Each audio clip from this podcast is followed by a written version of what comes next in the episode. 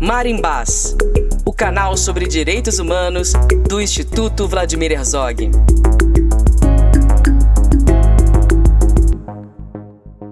Olá pessoal, tudo bem? Bem-vindo ao Marimbás. Eu sou Raquel Melo e esse é mais um episódio da nossa segunda temporada em que apresentamos as reportagens produzidas pelas jovens e pelos jovens ganhadores do 13º Prêmio Jovem Jornalista Fernando Pacheco Jordão.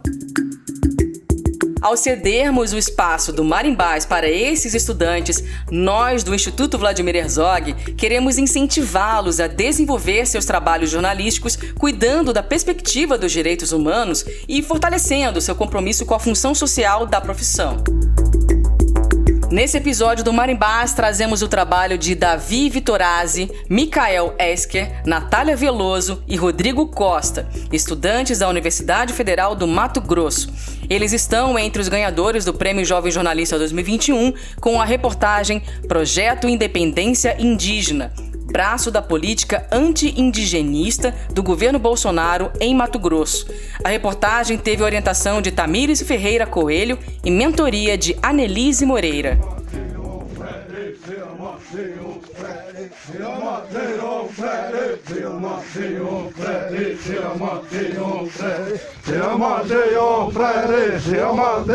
Ameaça e agressão dos próprios parentes são a favor, porque o que a gente tem definido, o que a gente tem falado é, com fundamento. O que, que a gente é contra, por que, que a gente. Sabe? Então, nós que ter argumentado por que nós estamos falando o contrário. E a maioria dos parentes, que se diz que é a maioria, não tem argumentos para defender o que eles falam. Porque alguém falou para eles, repete. Então, a preocupação maior, a minha maior preocupação e a nossa preocupação é que vai haver é, conflito armado entre nós. Isso, aqueles que estão patrocinando vão, vão rir, vão, vão ficar felizes. Só depois que acontecer isso, alguns pais vão perceber que, que eles estão caindo numa, numa armadilha muito mais complicada. Porque essa história do Brasil, a história da, da invasão da América sempre foi assim, os países estão, é, não vai ser diferente. Em parceria com o governo do estado de Mato Grosso e o Sindicato Rural de Primavera do Leste, a FUNAI lançou em 2019 um projeto que incentiva o monocultivo mecanizado de arroz e tem implantado cooperativas agrícolas que funcionam em parceria com o agronegócio dentro da terra indígena de Sangradouro. O território pertence ao povo Chavante, o maior em população de Mato Grosso, e está situado no sudoeste do estado, que é considerado o maior produtor de grãos do país. Também apoiado pelo governo Bolsonaro, o projeto Independência Indígena, como é intitulado, tem desencadeado uma série de conflitos entre a comunidade, tanto pela falta de um procedimento de consulta livre, prévia e informada dentro da terra indígena, quanto pela contrariedade daqueles que denunciam os possíveis impactos que o projeto pode trazer. Esses efeitos vêm sendo denunciados pelos chavantes, que são contrários ao projeto e que alertam para o avanço do agronegócio para além de suas fronteiras de terras indígenas no Brasil. Começa agora a reportagem especial Projeto Independência Indígena, braço da política anti-indigenista do governo Bolsonaro em Mato Grosso. E a gente começa com o lema do movimento contrário ao projeto: Salve o Cerrado. A reportagem é de Davi Vitorazzi, Michael Esker, Natália Veloso e Rodrigo Costa.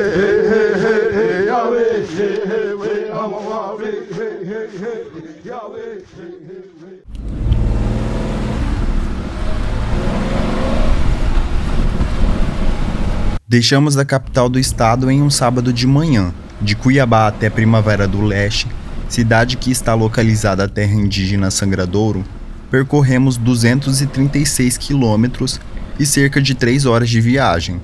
No trajeto, o mar de soja é contínuo e só tem fim quando nos aproximamos da terra indígena, alvo da iniciativa da FUNAI. O trajeto, porém, não terminou aí. Ainda foi necessário percorrer mais 50 quilômetros de estrada de chão para que chegássemos até a TI.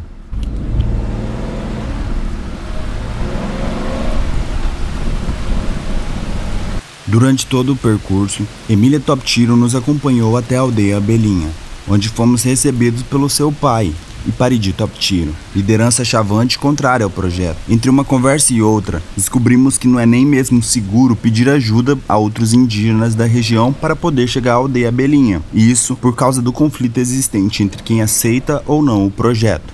Movimento que pode ser interpretado como uma ameaça e o clima de tensão, que já impera e pode resultar em represárias por parte daqueles que aderiram à iniciativa apoiada pelo governo. E Paridi explica que o projeto aproveitou da precariedade dos serviços públicos e da consequente vulnerabilidade socioeconômica para encontrar adeptos. Aqui eles aderiram a esse diário, essa conversa assim, ah, é, nós estamos passando fome, sabe? Vocês, é, vocês plantando arroz, vocês vão ganhar bastante dinheiro, tá? Essa coisa toda, essa sedução é, não é uma novidade. A gente vai aprender também. A gente, todos nós sabemos que esse governo é anti-indígena e mesmo assim alguns parentes caíram nesse processo.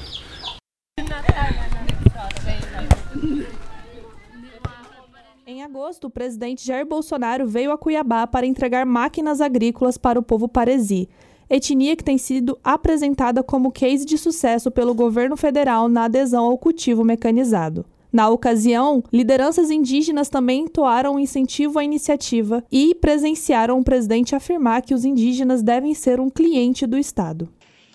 O que o Estado tem que fazer, por muitas vezes, é não fazer nada para atrapalhar quem queira produzir. Quanto menos Estado, mais desenvolvimento. Não existe nada mais bom do que uma pessoa viver do suor do próprio rosto. Um irmão nosso trabalhando, ele deixa de ser um cliente do Estado, em vez de proporcionar despesa, vai dar lucro para o Estado, para o governo federal, para o Mauro Mendes aqui, o governo estadual, para as prefeituras. Existe algo melhor e saudável do que isso?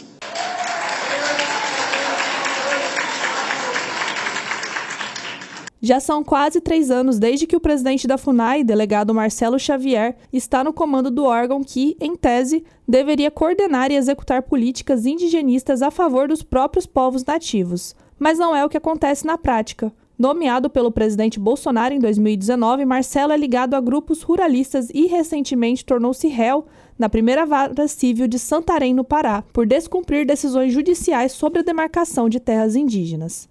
Félix Cesare, vice-presidente da Associação Chavante Uaran, classifica a atuação do órgão na região como mais política, que conta com um braço de apoio do Ministério Público de Barra do Garças nas investidas do projeto Independência Indígena contra a população de Sangradouro. Mas a própria FUNAI também estão apoiando politicamente, entendeu? O Ministério Público Federal de Barra do Garça está apoiando politicamente, não assim tecnicamente, entendeu?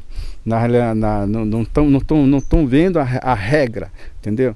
Não foi o Chavante que criou essa regra, entendeu? O governo, né, a lei de, de, do, do, do, do Brasil tem isso daí, tem a legislação, tem a Constituição de, de 1988, do artigo 231 e 232.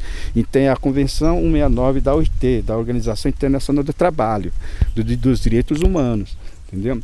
Isso não está sendo respeitado, está sendo violado, os nossos direitos.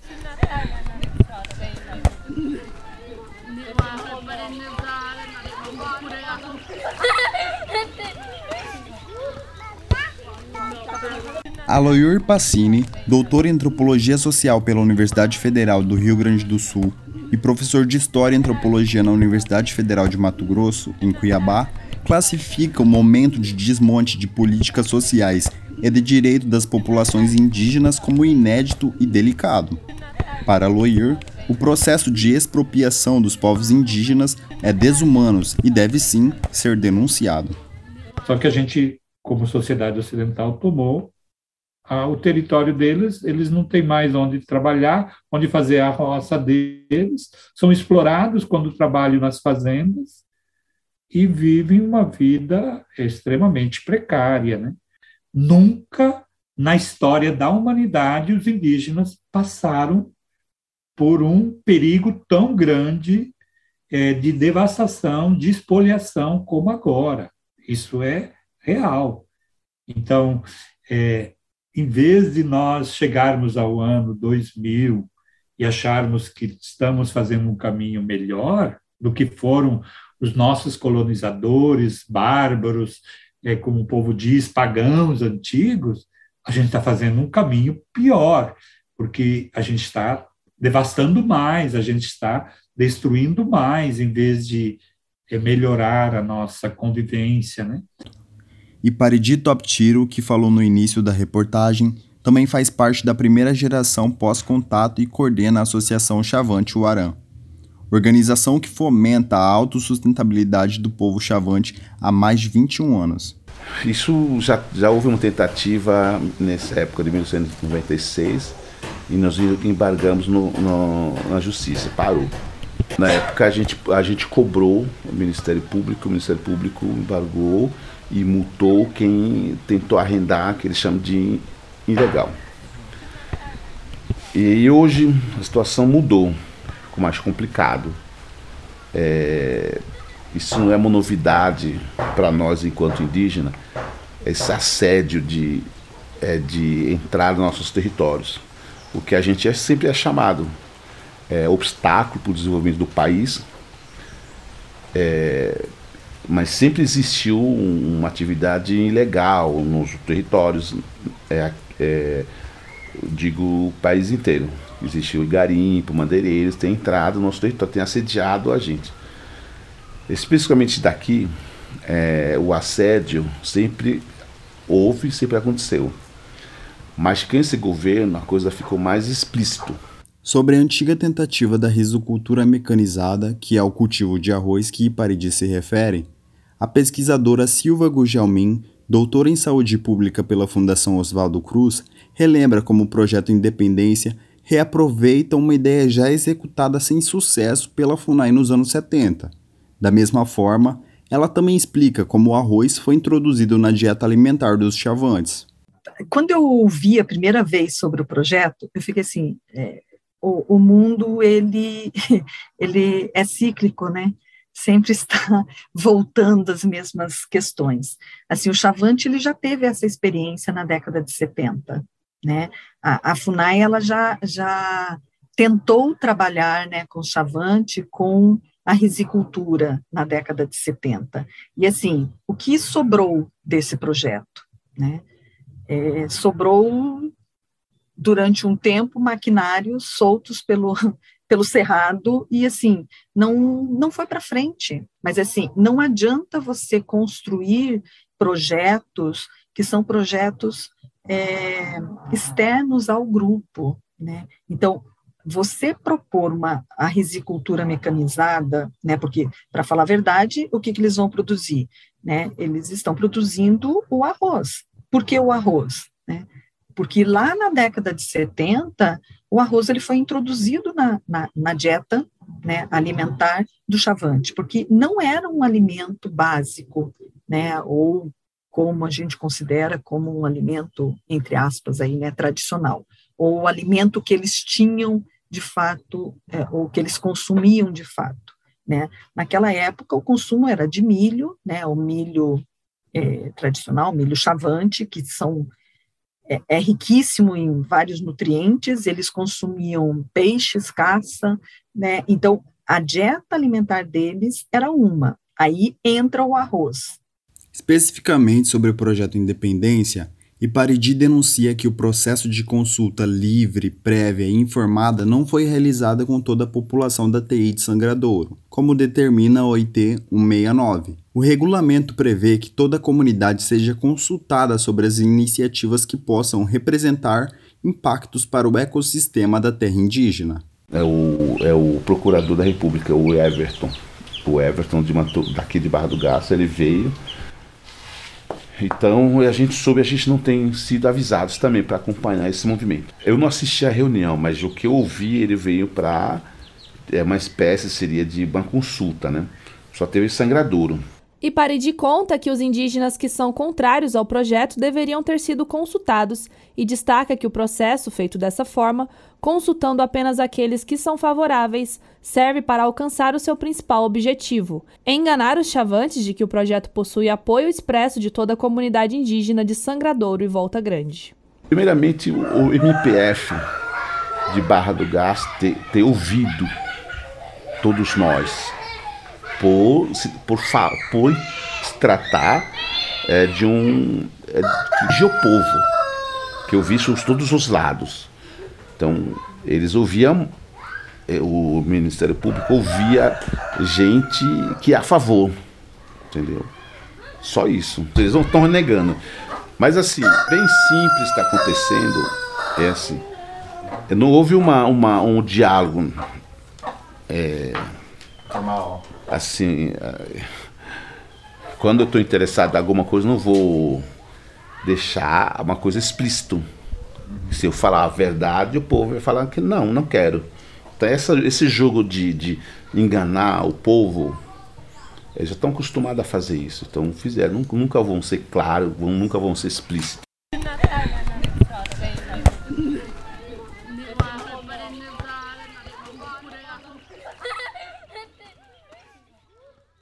Félix Cesari reitera que o desconhecimento acerca da realidade e o modo de vida dos povos originários contribuem para o assédio e desrespeito dos interessados em avançar com o projeto Independência na terra indígena de Sangradouro. Entendeu? Fazer desmatamento dentro do nosso território vai secar a água, vai acabar a árvore, vai acabar os passarinhos, os animais. Pra, pra, isso é a nossa sobrevivência, entendeu? É, dos nossos ancestrais, né? Não assim fazer desmatamento com maquinário, plantar, colocar adubos químicos, destruir a natureza, entendeu? Eles não sabem a nossa realidade. Eles não sabem como que se relaciona com a natureza todos os dias e à noite, entendeu? Quando a gente nosso, faz a nossa, realiza nosso ritual espiritual para poder fortalecer a nossa, a nossa cultura, nós dependemos da árvore, entendeu? A gente tira fibra de madeira para amarrar, a gente planta urucum, né? Nós temos é, med, med, medicinas tradicionais, né? Que até hoje preservamos, usamos, né? Durante a pandemia usamos isso também. Para o antropólogo do Conselho Indigenista Missionário, Aloir Passini, que tem estudos publicados com ênfase em etnologia indígenas e comunidades tradicionais, há um processo de aliciamento dessas populações, ao passo que os projetos como Independência avancem sobre os povos originários.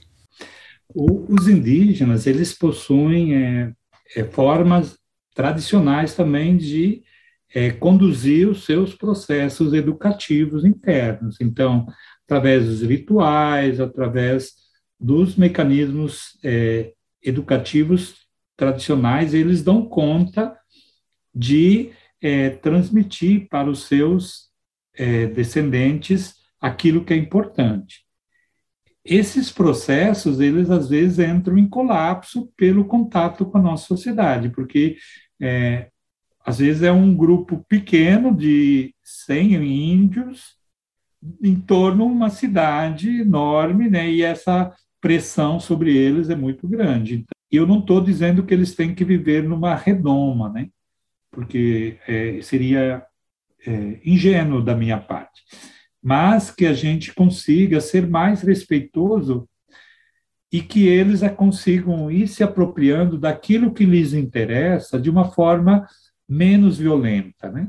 Silva complementa a afirmação. O que está sendo colocado ali é um arrendamento. Então, os fazendeiros da região estão conseguindo entrar no território indígena, né, é, a partir desse tipo de projeto, que é o que o governo federal quer. Né? O governo federal quer expandir o agronegócio na região. E eles conseguiram dessa forma. E alguns indígenas concordam com isso. Né? O exemplo do Chavante não é o único, assim, a gente tem Pareci, que já, já faz isso há muito tempo, nós temos outras comunidades indígenas que estão né, é, trabalhando dessa forma. Se por um lado os impactos podem refletir na preservação e conservação do direito originário à terra, outro aspecto que preocupa os indígenas diz respeito aos reflexos que a iniciativa pode trazer para o meio ambiente e, novamente, para a soberania alimentar dos chavantes. Bernardina Nairene, moradora da aldeia Belinha, conta que a rotina das mulheres é se dedicar aos cuidados gerais com as plantações, em especial a colheita. Ela também dá aula em uma escola na mesma aldeia. Diz que a cada ano que passa, os registros de casos de diabetes têm crescido na região. Se nós queremos continuar para só para ganhar no projeto Independência do dinheiro, cadê a nossa riqueza do cerrado, a nossa comida? Vai acabar a nossa saúde, vai acabar também essa aldeia, nós queremos fortalecer nossos alimentos tradicionais, porque a, as doenças não indígenas atacou direto com a nossa saúde, então nosso organismo está enfraquecendo. Então nós perdemos nossos parentes por causa do diabetes. Muito, cada ano está aumentando como nós vamos controlar a, nosso, a nossa saída e os nossos alimentos também.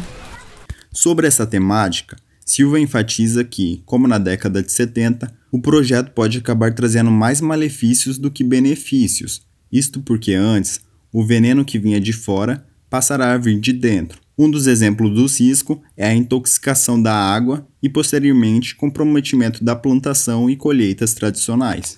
Você tem, muitas vezes, também uma contaminação não só do ambiente, mas dos animais. Então, os peixes dos rios se contaminam.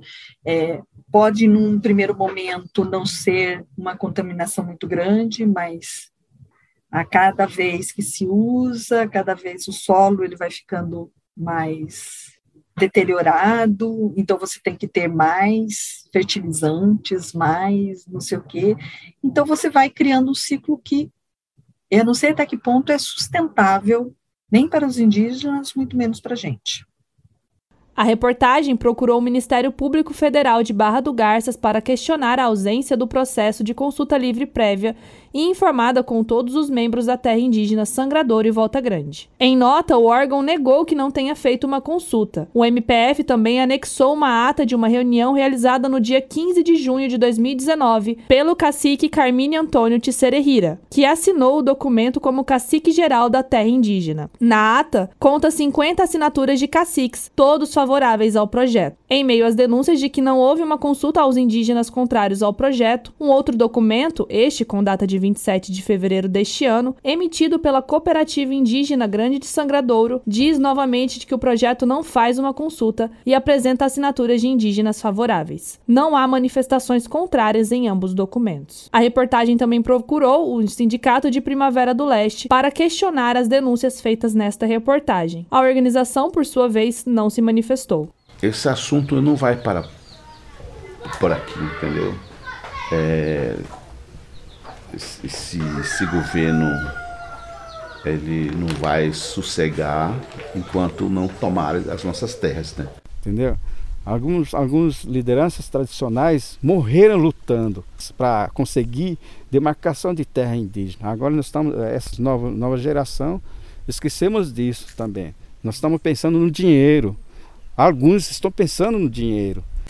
Esse projeto de dependência afetou direto a nossa cultura, aconteceu o desentendimento, ameaça. Por trás desse projeto é uma lógica insana, né?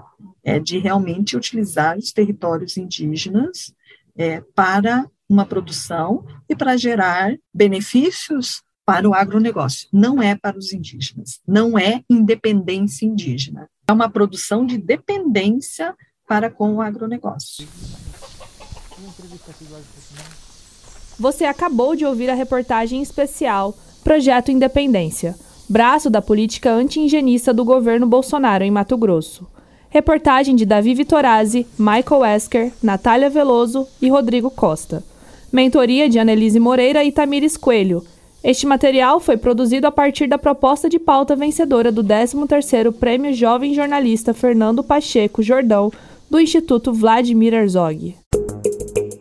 O Prêmio Jovem Jornalista 2021 contou com o apoio do Google, da Oboré Projetos Especiais, da Sociedade Brasileira de Estudos Interdisciplinares da Comunicação, Intercom, da Associação Brasileira de Jornalismo Investigativo, a Abrage, e da Periferia em Movimento. O Marimbás fica por aqui. Compartilhe nosso podcast com os seus amigos e sigam o Instituto Vladimir Herzog nas nossas redes sociais. A coordenação dessa temporada é de Raquel Melo e de Juliano Gale. A sonoplastia é do produtor musical e DJ Fábio ACM. Obrigada pela audiência. Até mais. Marimbás, o canal sobre direitos humanos do Instituto Vladimir Herzog.